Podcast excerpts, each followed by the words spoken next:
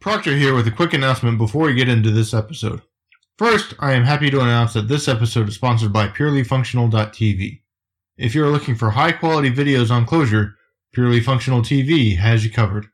Eric Normand walks you through the topics including an intro to Clojure, to more in depth topics such as core.async and includes lots of exercises along the way. The videos are also available as downloads, allowing you to watch offline at your convenience, and previews of the videos are available online. To get your copy of the videos, go to http colon whack whack purelyfunctional.tv slash geekery and use coupon code GEEK to get a 25% discount on everything. And make sure to thank Eric Normand and purelyfunctional.tv for being a sponsor. Welcome to the 22nd episode of Functional Geekery. I am your host Proctor, and today we have part one of a set of mini interviews I conducted at LambdaConf 2015 last month. Enjoy! I'm here with Brian McKenna at LambdaConf. You may also know him on Twitter as Puffin Fresh. And yesterday he gave a workshop, and before that he gave another little presentation. So would you like to give everybody a little rundown of what you've been talking about so far here at Sure. LambdaConf? Yeah, so I did a on I think it was Friday, no Thursday. Thursday I did a introduction to PureScript, just describing the syntax and some of the tooling around PureScript and getting people a little bit used to, to doing functional programming for for front end stuff and doing PureScript instead of JavaScript stuff. How would you describe PureScript for people who haven't heard of it or may not realize what it is? It's a functional language that compiles to JavaScript. The benefit, like there's a, there's a couple of competitors. There's like JCJS, Scala.js, and there's a couple other ones as well. PureScript is a bit different in that it compiles to very minimal JavaScript. It doesn't compile to a lot. There's no runtime or anything. The runtime is the JavaScript virtual machine. So things like Idris, like we also compile to JavaScript, but uh, we compile to like a bytecode machine, and we have like a little virtual machine inside of the JavaScript runtime, and then we use that thing to go over the bytecode. So it's a bit inefficient to do that. And it also causes problems for like doing FFI. Idris's FFI is a lot less accessible to JavaScript libraries than what PureScript is. If, if you want to call something PureScript, you can just call it. It's got the same semantics, and we've got use the same types as well. So PureScript has number, boolean, string, array, things that's already built into JavaScript. So it doesn't add much onto it. So you can easily call out to external libraries, give them types, and do functional programming with external libraries without any overhead of having a runtime or anything like that. It's a very Haskell looking syntax, correct? isn't it? Exactly, yeah. It's very inspired by Haskell. There's a couple of differences, like you have to always explicitly quantify everything. So if you've got like a function from A to A, you also have, you have to say for all A, there's a function from A to A. So it's slightly different in a couple of ways, but mostly the same. And then your workshop yesterday, you gave a intro to Idris as well, correct? I did, yeah. So I, uh, we talked about equality and how we can use dependent types to talk about equality and lift values up into types and then use that type to say what we want to be equal and then prove that those two things are equal. So we could say that 2 equals 1 plus 1. We could do more interesting things. What we ended up proving is that idempotent functions and like th- there's a couple of idempotent functions. So functions that f of f of a equals f of a. But there's also involutions, and so we talked about involutions as well. So that's f of f of a equals a. So doing a function twice is the same as doing it not at all.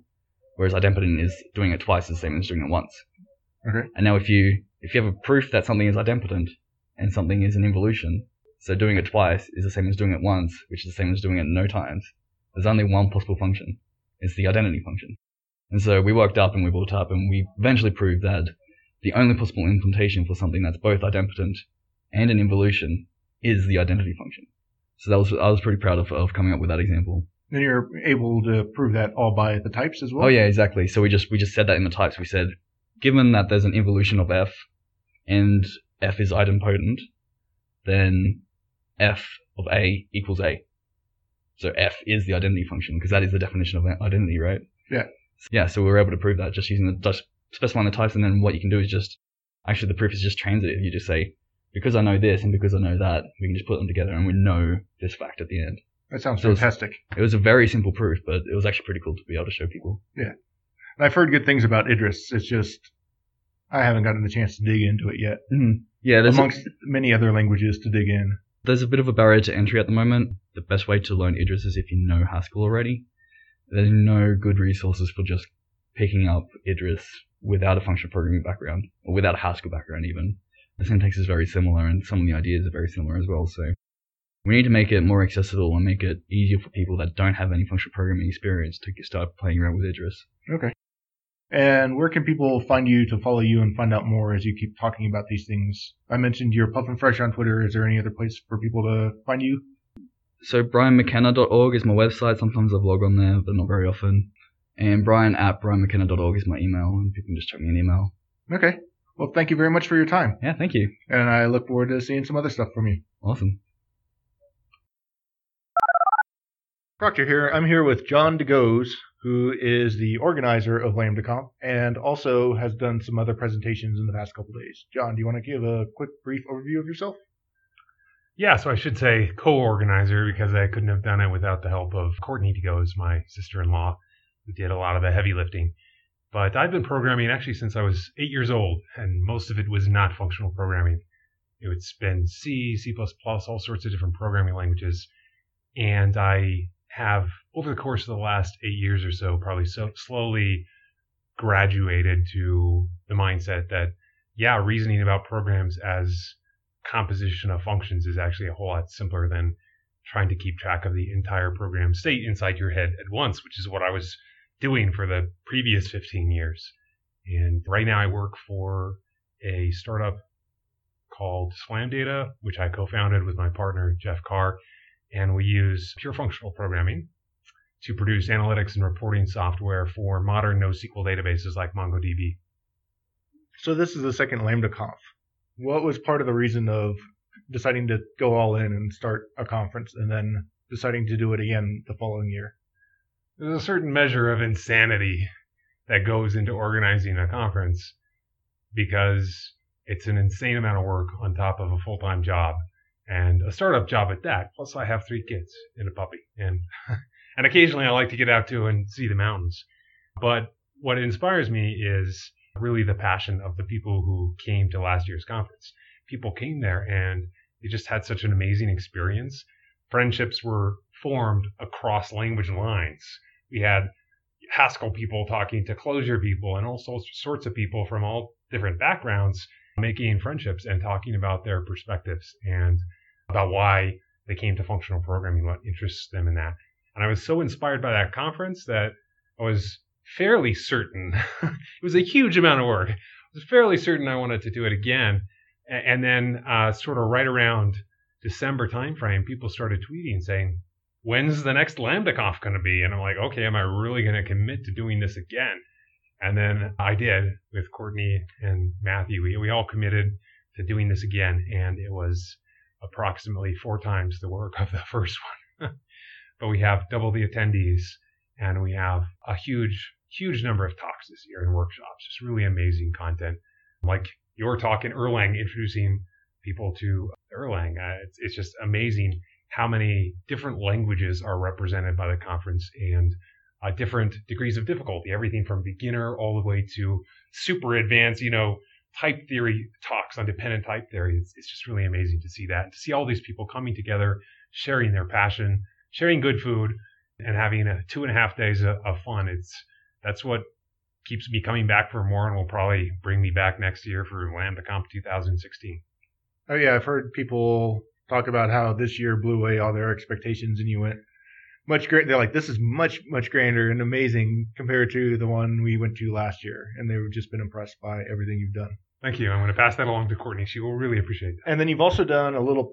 There was also a little informal PureScript conf on Thursday before the conference that was a free for attendees, and you've given a couple of presentations, or will be giving a presentation and a work, and already done a workshop on PureScript. So, what is part of that PureScript for you?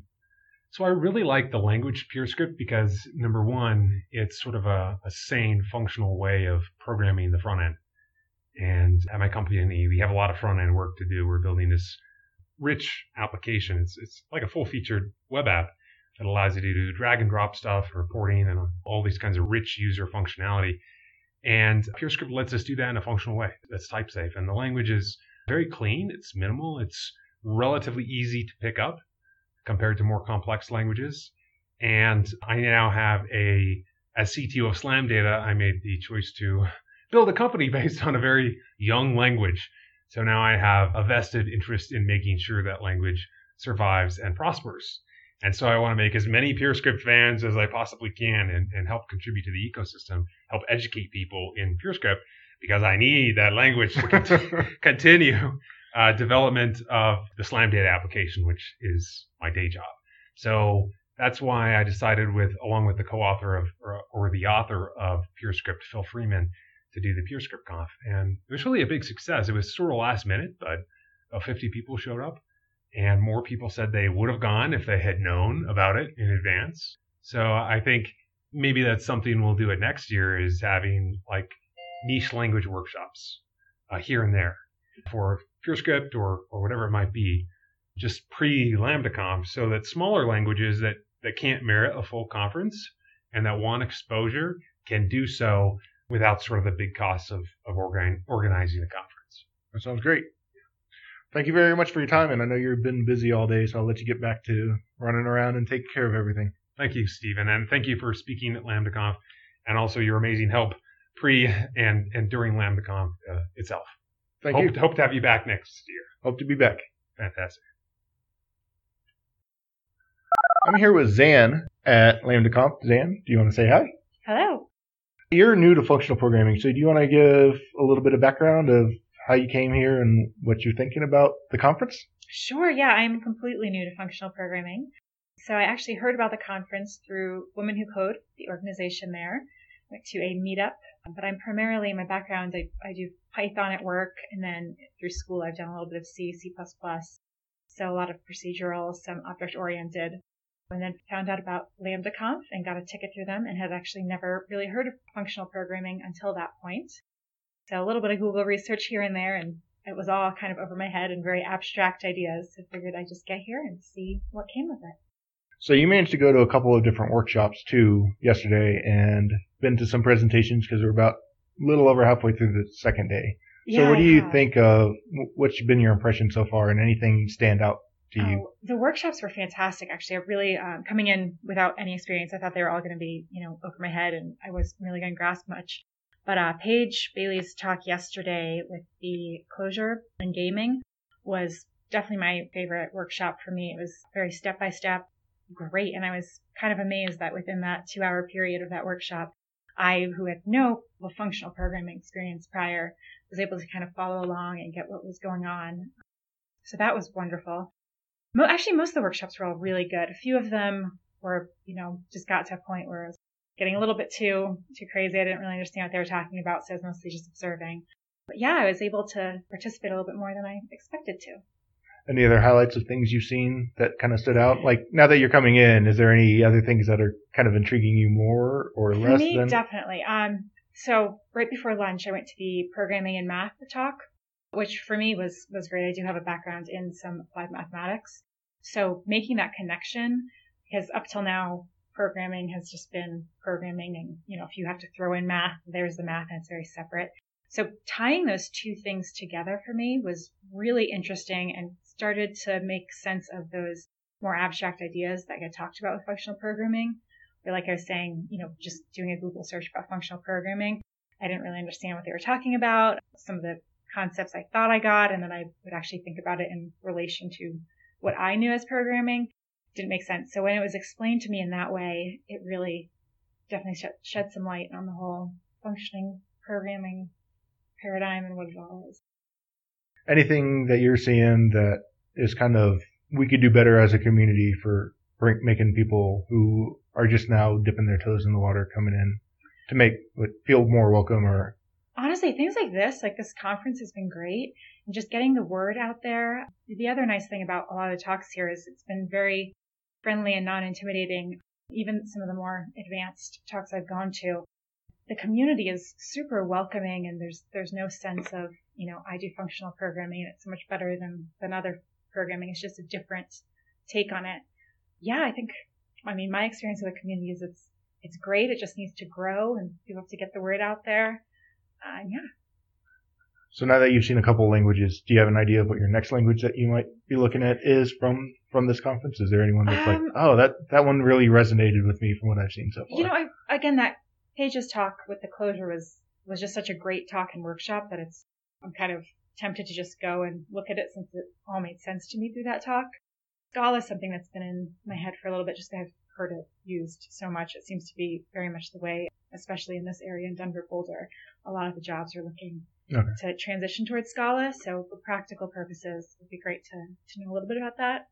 Still very intimidated by Haskell, so probably won't go that way for a while. and PureScript that, you know, John was talking about is, I think, too similar to Haskell for me to dip my toes that direction just yet. Okay. Well, that sounds great. And thank you for being on. And I look forward to seeing you around the rest of the conference. yeah, thanks for your time. Thank you. I'm here with Matt Farmer, and he's going to be giving a presentation in a little bit. So, Matt, do you want to give us a rundown of what your presentation will be, or at, when people listen to it, what it was about, so they can go find it on video? Yeah, certainly. So I work for a company called Elemica, and we do a lot of interesting things in, in the supply chain space. And in that context, we've kind of decided to pursue a lot of these functional languages that we've been talking about some this weekend. Particularly for us, Scala and Clojure are the two big ones in our technology stack which has been an important decision for us as a company because at this point we're several years old at this point. We have an original product that was written in java so this was really an ambitious choice by the decision makers in the technology group. And as a result of that there were some interesting lessons that came out of it. And ultimately, from my opinion, I believe that it was a worthwhile decision for us to make as an organization.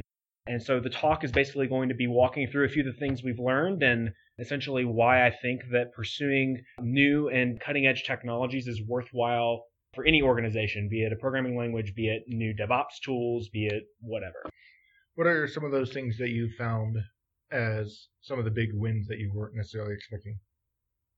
I would say the biggest one is that it really has tended to attract the type of engineers that we want to be working with by pursuing these technologies.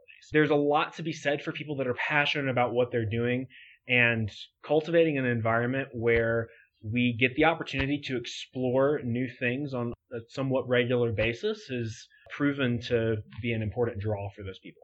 That whole business stance of, well, if we put in this obscure technology, we can't hire like we would in Java. It seems to be not quite what your company has found in that case. In fact, Yeah. the opposite, right? Exactly, and and I go into that a good bit in my talk, and basically talk about the ways that we've kind of proven that wrong. So, what other thing? You've been here a couple days. Mhm. You, I know you attended some of the workshops and some presentations so far. What are some of the things that you've seen that have kind of attracted your attention? I'll definitely say that Paul Phillips' presentation on the virtual file system is the kind of thing that blew me away the most, just because I know that you know we have some things that we've dealt with at Elemica, and I've personally interacted with folks dealing with problems that could be a lot easier with something like that in place and effective. That's probably the biggest kind of wowza moment that I've had this weekend so far. Okay.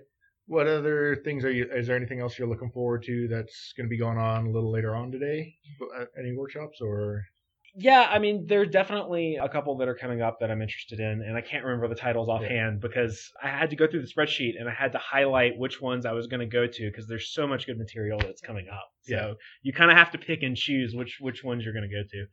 So hopefully it sounds like they've actually got the recordings all set and done, so they should be going out, and we should be seeing them. So that's at least a little reassuring. Is I made a choice, but Yeah. that doesn't mean I can't go pick up on the other stuff. Yeah, exactly. And I'm hoping that those come out pretty soon because I know that I'm excited to see some of the ones I didn't attend in person. I, I have a feeling that uh, some of my coworkers will be excited to get to enjoy some of the content as well. So where can people find some of the stuff that you're talking about? Are you going to have your slide decks up and around somewhere, or you, do you have some other blog posts or stuff that talk about this? Is Yeah, there- so I'm going to be posting the slide deck and the link to the video. Lambda provides a public one on my blog, which is at farmdawgnation.com. And if you're, if anybody's ever interested in asking me questions about, hey, you know, what about this particular problem that comes with introducing new technology? I'm pretty easy to reach on Twitter, also at farmdawgnation, and it's pretty easy to get a hold of me on on either of those. But yeah, the slides are definitely going to be up on my blog and I will be giving people contact information at the end of the talk in order to ask me questions or give me feedback. Any last words of advice for anybody before we end it here, and just anything you want to throw out there for anybody else? I would definitely say if you can be here next year because this has been a pretty fantastic conference so far. This is my first year attending and I've really enjoyed it. Thank you for your time. Yeah, thank you. I'm here with Brooks Zelenka, and we're going to be talking about your experience here so far at LambdaConf. So, what caught your attention about LambdaConf first, I guess? really, just a conference about functional programming. FP is a huge passion of mine. I like to do it in most of my spare time, really. I like teaching it. I also run with one other person the functional programming meetup in Vancouver. So, yeah, pretty much all around functional programming conference, pretty much have to go. What languages have you played with so far? Ooh, I'd say I'm most familiar with Haskell. Okay. Uh, I've been playing with it for about just under four years. I've played with Standard ML, Common Lisp, Emacs Lisp, Scheme, Racket, a little bit of Clojure, and a tiny, tiny bit of Elixir. So, okay. Yeah. So, what have you found here so far that you've kind of been impressed with? What are you got getting any good insights so far from the presentations or workshops you've managed to attend so far? Yeah, for sure. Um, I really, really enjoyed the Idris talk. Dependent types are going to be very interesting in the next few years, and the generalized algebraic data types talk as well. It's a sort of more challenging area to learn in Haskell. So getting, uh, you know, especially some of the questions people were asking in the class, things like that, was helpful to help round out my knowledge of that as well. Okay. So yeah. Do you want to give that a little bit of a rundown for anybody who may not be quite familiar with? Sure. On like the 30,000 foot view of what that might entail. Yeah, so it's view. Uh, or as comfortable as you're you are speaking about your understanding of what they are. yeah, sure. So in Haskell, we have algebraic data types. So you can talk about things like an int or a, a, list, but you can also have a variable in there as well. So you can talk about lists of ints or strings or really anything. And this really sort of takes that to the next level of abstraction. So you can have type families that represents a similar sort of way of talking about part of your code. And you can just kind of how you'd have, say, a list of A could be a list of strings. You can have a type that could be any type. And yeah, work down from there. I, this is probably not the, the greatest 30,000 foot view yeah. on it, but yeah, it's sort of taking it to the next rank of types. Yeah. So it helped clear up a lot of your lingering questions and helped give you a better view yeah, absolutely. of your understanding, not necessarily about of how you can go and apply it and the, thinking about how you apply it when you go back to Haskell and play with Haskell. Then. Yeah, absolutely. Anything else that kind of stood out for what you've seen so far, or anything else coming up that you're interested in, and excited for? We're at the end of day two, so most most of the conference is, is done. I really enjoyed Chris Allen's talk. I'm teaching somebody right now fundamentals of functional programming, so sort of getting the insight because he has a, a much larger set of people to draw from and he's been teaching it for much longer. So kind of getting, you know, picking up tips and tricks from him. Yeah. Super helpful. He's also writing a book, so I downloaded the early release of that as well, so I can kind of follow along, give feedback. That was very cool. In my day job, I build web apps in Rails, but I got to see people doing it in Haskell and a lot of stuff in you know PureScript and ClojureScript and that sort of thing. So that was very cool as well. So lots of lessons to go take back to work and try and Absolutely, yeah. Apply as much as you can in your Ruby and Rails stuff without being lynched with pitchforks and torches by everybody else who doesn't get, may or may not get the concepts. Uh, yeah, absolutely. Or, uh, you know, also gives me a few few things in my toolbox to say, hey, wouldn't this be cool for us to do? Was there anything else you want to uh, mention? Well, I will say that I've been extremely impressed with how well organized the conference has been. From absolutely everything, everything's run really smooth. The food's been fantastic. It's probably the honestly the, the best organized conference I've been to over, you know, say 10 years in both tech and not tech. So yeah, very impressed overall. Well, thanks for your time. And do you want to give any information about where people can find you if they want to kind of follow you and track you down? Yeah, sure, absolutely. So on Twitter, I'm at Expede, E-X-P-E-D-E. If you're in Vancouver, please come join the Vancouver Functional Programmers Meetup. I'd love to see you guys there. It's once a month. And what do you cover there? So it's meant to be sort of a um, or what's the format, I guess, because oh. I've heard a couple different format, like a couple different functional groups where they have different formats. So yeah, so it's usually three relatively quick talks, so it's sort of 10 to 15 minute range. And then if there's a talk that has some deeper content, they can break out into a workshop after, or just a general hack night, find people to ask questions, work on projects, that sort of thing. in Vancouver, we have quite a few, you know, Haskell meetup and the Clojure meetup and whatnot. So it's this is sort of meant to fill the gap between all the languages and help bring people into functional programming in general as well. Do you get a good participation across those various languages and others. As well? Yeah, yeah, a lot of interest in Clojure, Haskell, and Scala mostly, but there's people who want to do talks on all sorts of different languages. So it sounds like if you're in Vancouver, eh, you make it to Vancouver when one of the meetings is, it's definitely worth checking out then. Absolutely. Well, thank you for your time. Great, thank you. I'm here with Zeeshan Lakhani, and we just got out of his meaning of LFE presentation. So you want to tell everybody a little bit about your talk? Yeah, and I'll say the title comes from Michael Fogus. I have to thank him for that. Yeah, the talk was basically about a little bit of the history of Erlang and why, and, and the nature of Erlang and why it's useful, of Lisp and why it's useful, and uh, what I think uh, is the awesome combination of uh, that is Lisp flavored Erlang. And so the talk kind of run through on the various things that came up as I learned the language and kind of revisited my old days in Lisp and Clojure, as well as my current days working in Erlang and playing a lot with macros and writing a lot of macros, which I think is the the true power of it. And that was kind of beauty, like learning it and having a talk that's about the learning process of the language.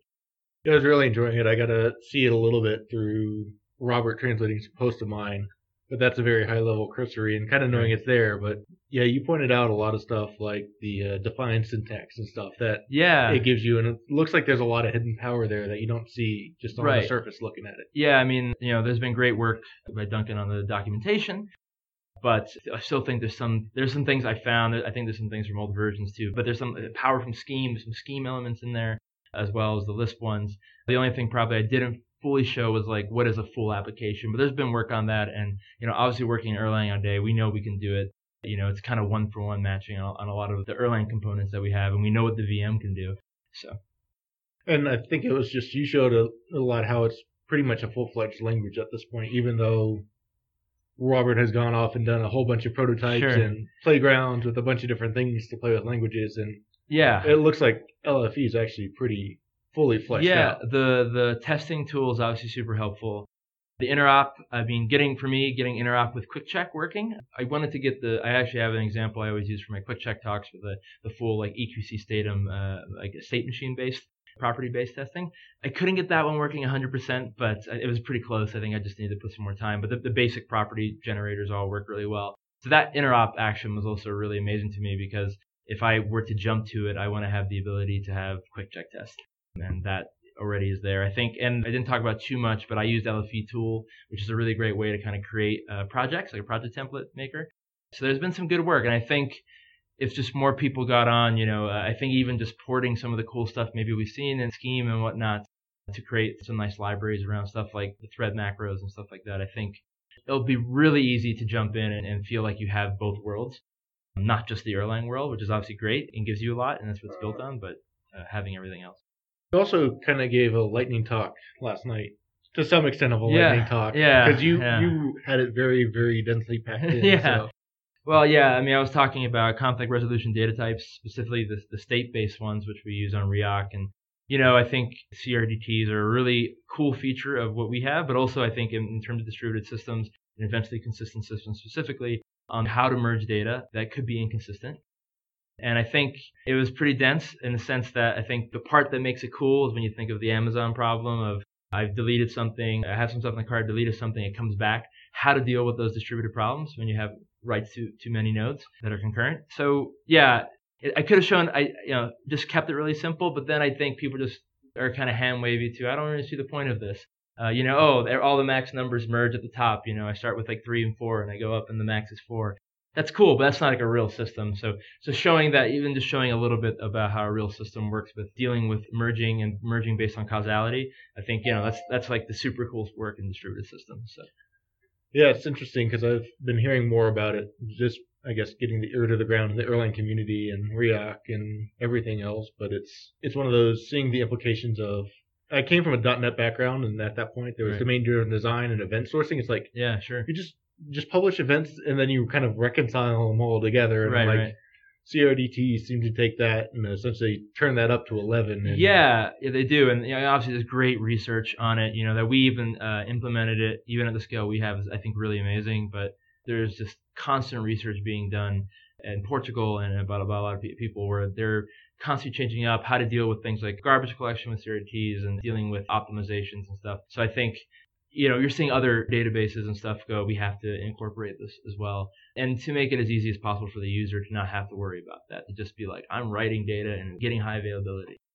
So, with your more specific experience of CRDTs than mine, one of the things I kind of see familiar mm-hmm. with, and probably a very poor analogy that I used to kind of try and like hint at it when I explained that to like why it's worth checking out, is mm-hmm. something like Git, where it's essentially you're keeping all these small little things that you're able to take all these small discrete things and then build them up into a larger Yeah. uniform set of objects, even though they're Yeah, small I- little I, think discrete. ideally the, the concept there, and that's fine. It's like it's in some ways it's different. We see, we're using causality, you know, version vector merging to do those merges when you think of the lattice and CRDTs. But that in itself is about causality and how you know a system that tries to understand partial order and tries to understand how do you deal with things when you have people writing for the first time without causality, when people see things.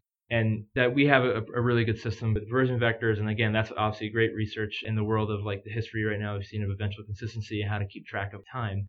Sean Cribbs gave a great talk at uh, RICON last year called The History of Eventual Consistency at Riak or The History of Time in Riak. I forget the exact title, but it's a really amazing walk on various implementations that we've had from the research community and from ourselves to implement it, but then the work that's being done now with vector versions, dotted vector versions for optimizations. And uh, causality is a, you know, is an interesting mes- mechanism to think about. And then when you're thinking about what are the values that I get back from this various sets of data. So yeah, time, time is hard, but time is interesting. So.